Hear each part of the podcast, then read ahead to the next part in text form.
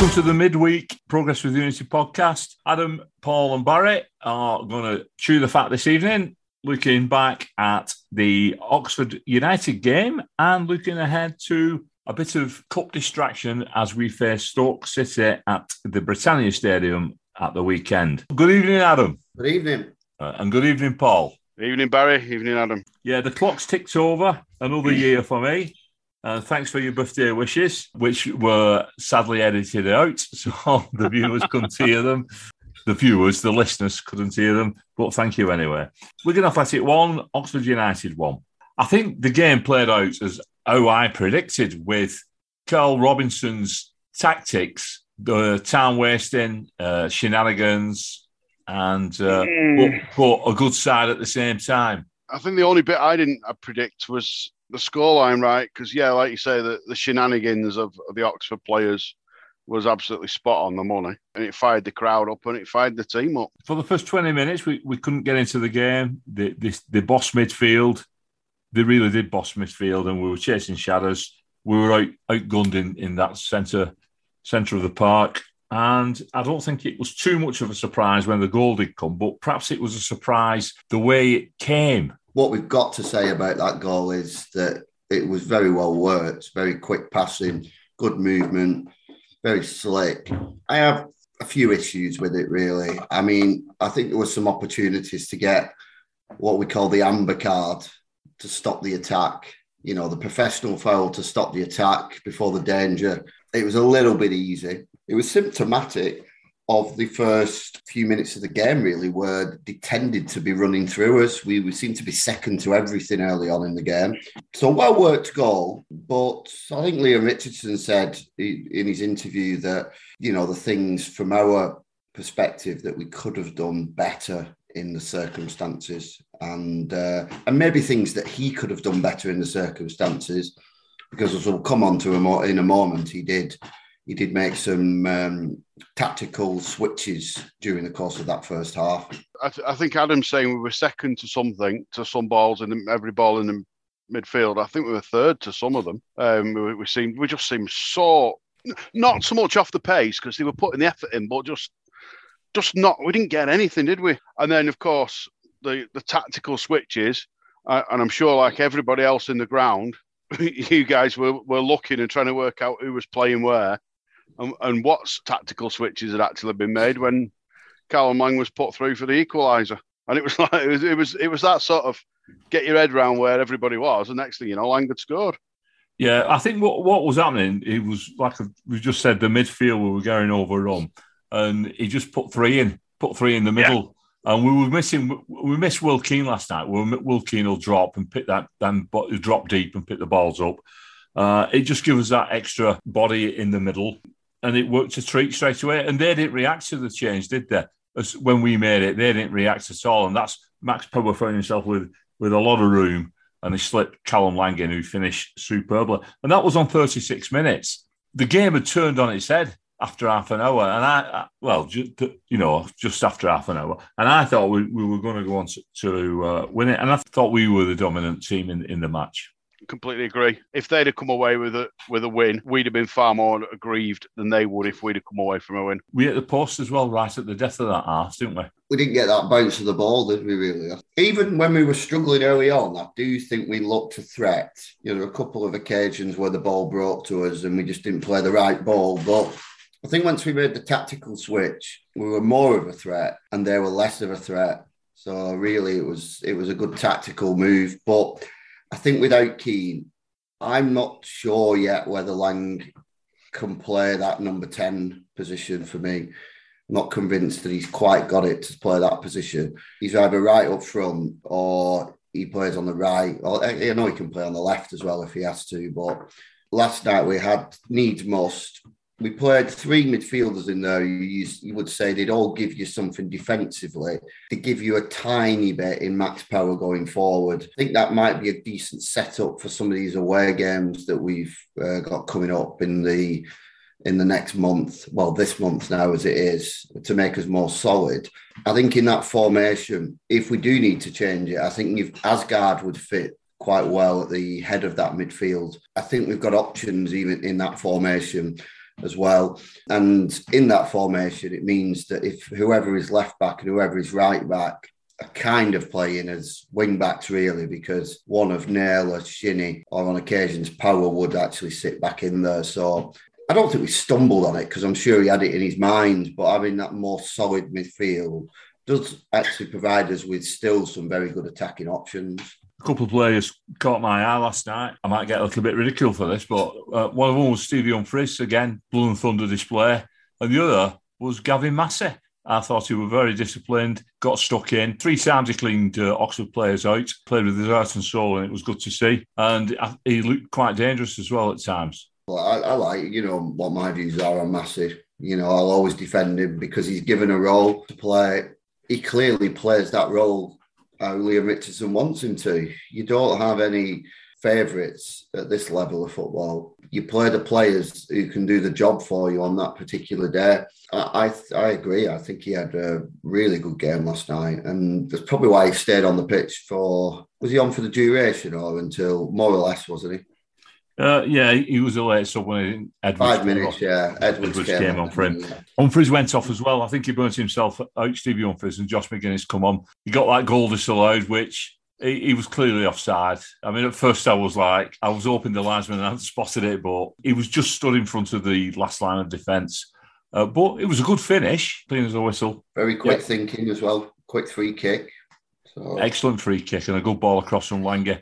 And then we had the uh, Watmore chance, didn't we, where their keeper pulled off a tremendous save. And that, again, right at the death of the game. I can't really remember, apart from Watmore, when he sort of fell over. It seemed like he fell over his shoelace in the second half. I can't really remember them being of any threat whatsoever. I, I think you could tell the way they were playing in the last twenty minutes. They were absolutely knackered and they were delighted to get a draw because... They were trying to take time out of the game, weren't they, by, I'm not going to say faking any, injury. But, any means possible. Yeah, yeah, yeah well, any... faking injury, because that guy was down and down and down until the trainer came on and then suddenly he was all right. Full applause to the referee, though, because he still yeah. made him go off, didn't he? The other thing they were doing, they were trying to instigate mass brawls as well. Yeah, they were. But he, he was killing time. I mean, there was no punches thrown out or anything, but people were running in and it was a melee that the referee had to sort out. And it was killing time. Talking of the referee, I thought he were very good last night, bar one thing, just the four minutes at the end. Yeah, it should have been five or even six minutes, definitely. You know, there was a lot more than four minutes there. Starts, possession, fifty-four percent, twelve shots, three on target for us, five and one offset for them. Uh, fouls, thirteen, us, fourteen, they committed. Yellows, we picked up two. Shinny again, second game, he's picked a, a, a yellow card up. And uh, Callum Lang, yeah, attendance now one thousand nine hundred fifty-eight, just forty-two short of ten thousand. Away fans five hundred seventy-one, so it we're creeping up there.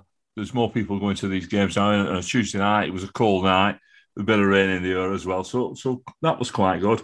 Uh, man of the match, it was a three-way street, and in the end, one player just run away with it a little bit. Tom Naylor. So the Progress with Unity listeners. Man of the match for the game versus Oxford United at the D W Stadium is Latic's number four, midfield player, Tom Naylor. Congratulations, Tom, and another top performance from our defensive midfield man. Well done, Tom. Sponsored by Wigan Athletic Supporters Club. Right, we've had news today that the Crewe Alexandra game that was scheduled for Saturday will be moved to Tuesday, the fifteenth of February, so, which gives two days rest before the team plays will face Rotherham. Tell you what, we're more likely to lose to Crewe and beat Rotherham. I, I think if you if you pick three points up from either game, it's enough. Well, yeah, because we're not really looking at Rotherham, are we? You have to finish above twenty-two teams, don't you? That's it. Still looking like us and Rotherham for the top two slots. The bookies um, have said that Rotherham are the favourites now, followed by us, and then Sunderland are about nine, ten to one. We're, we're about six to four, and I think Rotherham are even money. So clearly you can see where the bookies think the two uh, the two sides are who are going to get promoted. Transfer window. Oh, it's closed now. That's it. We've, we've got what we've got. A couple of signings late in the day. I, th- I think the key question with that is, do we look stronger now than we did before the window opened? He's brought people in for cover, hasn't he? So we can he, he, we can shuffle the pack when needed. and it's going to be needed over the coming weeks now. Saturday sees us in the fourth round of the F A Cup, down the M six, forty miles to Stoke City. And we have Simon Jenkins, Stoke City fan, been on the podcast before, and he's going to give us some views on the Potters. Over to you, Simon. Hi, Adam. Hi, everyone. Uh, pleasure to be back on the podcast again. So a bit of a, a Stoke perspective ahead of the, the Cup game on Saturday. I mean, our season so far really has been a bit... It started well, but it's flattered to deceive a little bit, really. It's a bit like last season. We got off to a, a good start and we're, we're right in the playoff places through the autumn, but then, then we've just tailed off a bit, and kind of same again this year, really. We have been quite unlucky with injuries to key players. So Nick Powell has been injured. He got injured in mid-October and he's only just returned back into the team. Uh, well, actually, he's only made one sub-appearance since then. Um, so he's only just back from injury, and a, a direct correlation, to be honest, between his injury and our downturn in, in form and us falling out of touch with the playoff places a little bit. Uh, I mean, you all know the kind of impact Nick Powell can have when he's when he's on the pitch, so that's been a bit disappointing. We also had a big injury to Harry Souttar, who's a young centre-back who's, who's really broken through into the team in the last twelve months or so. He got injured on international duty for Australia um, back in November, I think it was.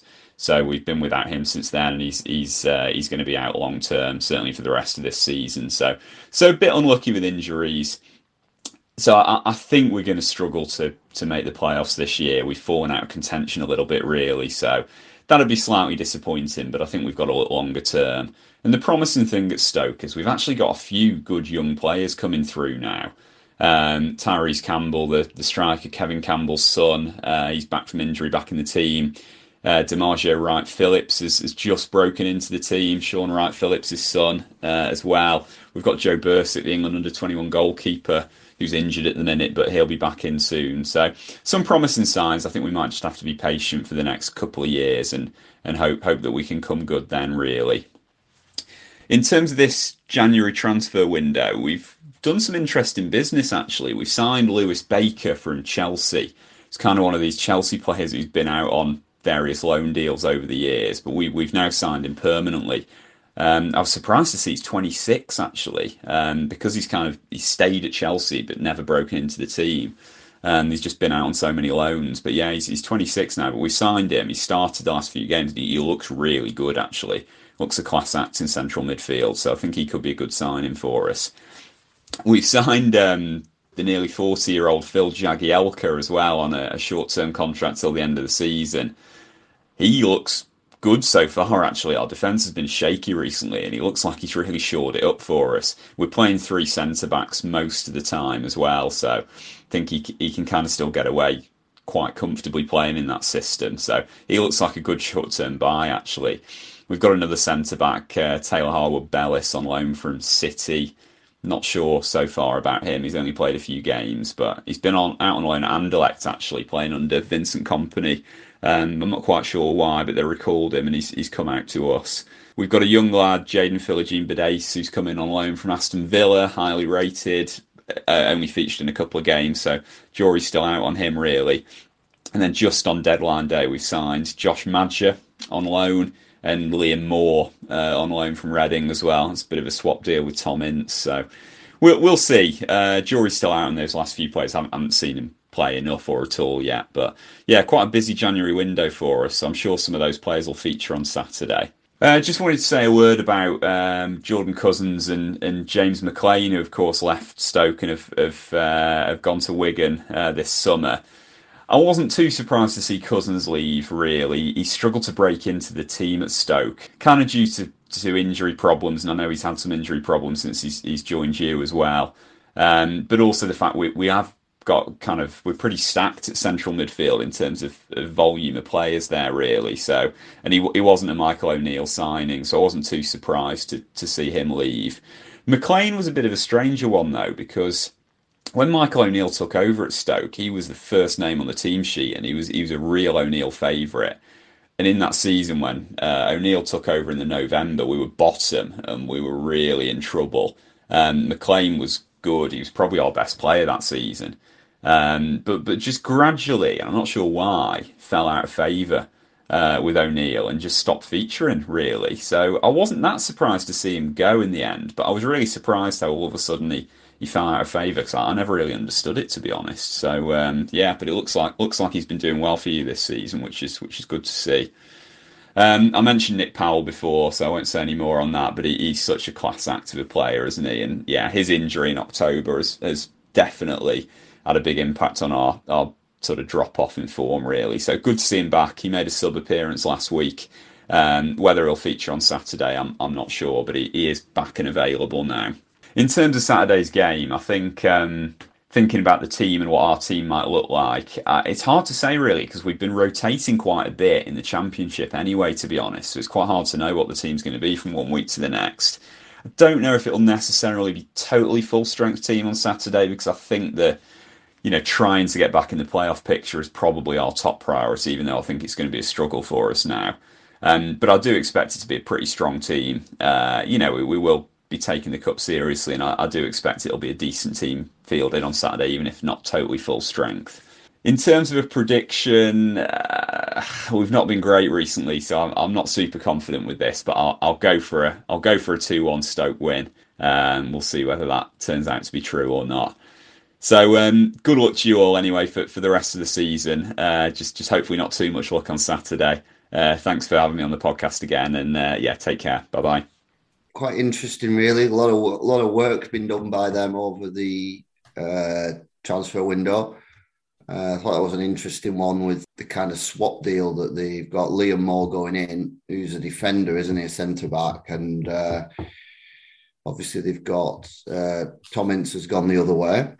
Uh, I also thought it was interesting that they've got two sons, haven't they, of famous footballers in the side, in Kevin Campbell's son and Sean, Sean Wright Phillips' uh, son, also the grandson of Ian Wright, Wright, Wright. Sounds like they're going to put a good side out on Saturday. Sounds like it's going to be a tough game. And it's because it's going to be a battle, we're going to need a really strong referee. On the queue for referee, it's time for Ref Watch. The referee on Saturday will be Jeff Eltringham from County Durham. Now, if that name seems familiar, he's been on the national list of referees since the oh nine ten season, and he's also took charge of the Latics in twelve games down the years, including Stoke away in the old, in the twenty nineteen twenty season, which ended in a two one defeat. And Jeff Eltringham's last game in charge of Latics was our one nil win over Q P R in July twenty twenty. And his card watch for this season is twenty-one games, eighty-six yellows, two reds and two penalties. And that's Jeff Eltringham, the referee for Saturday. Right, well, let's have a quick look at the previous against Stoke. Over the years, been one of our big rivals. You know, ge- geographically, maybe not on the doorstep, but certainly have always been a big Wigan Athletic rival. We've played thirty-four times. We've won the nine, thirteen draws and twelve defeats.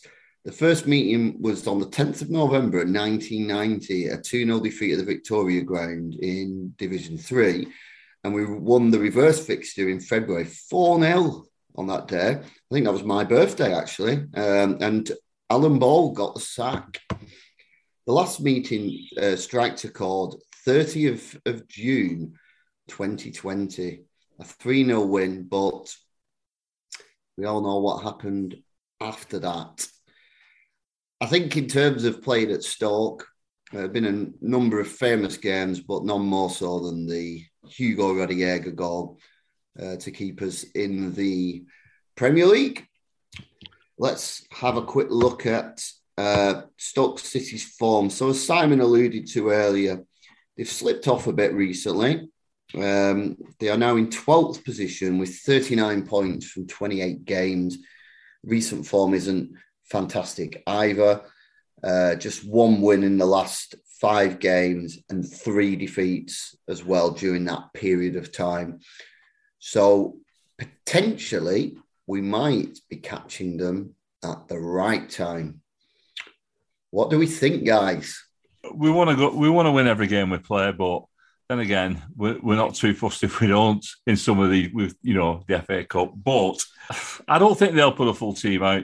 And I don't think we'll put a full strength side out either. A lot of the fringe players will get a game. Like you said, can't envisage Nick Powell playing. I can't see James McLean playing either. Maybe rest Lang. I don't know if McGuinness is cup tied or not, but if he if he's not, I think he might get a run out. I'm going to go for two one Latics win. Oh, do you know, I thought I was going to be slightly controversial, but actually I would echo pretty much what you've just said. It's not the worst thing in the world if we lose, is it? It's not the best thing in the world if we win. We'd rather have three points week after.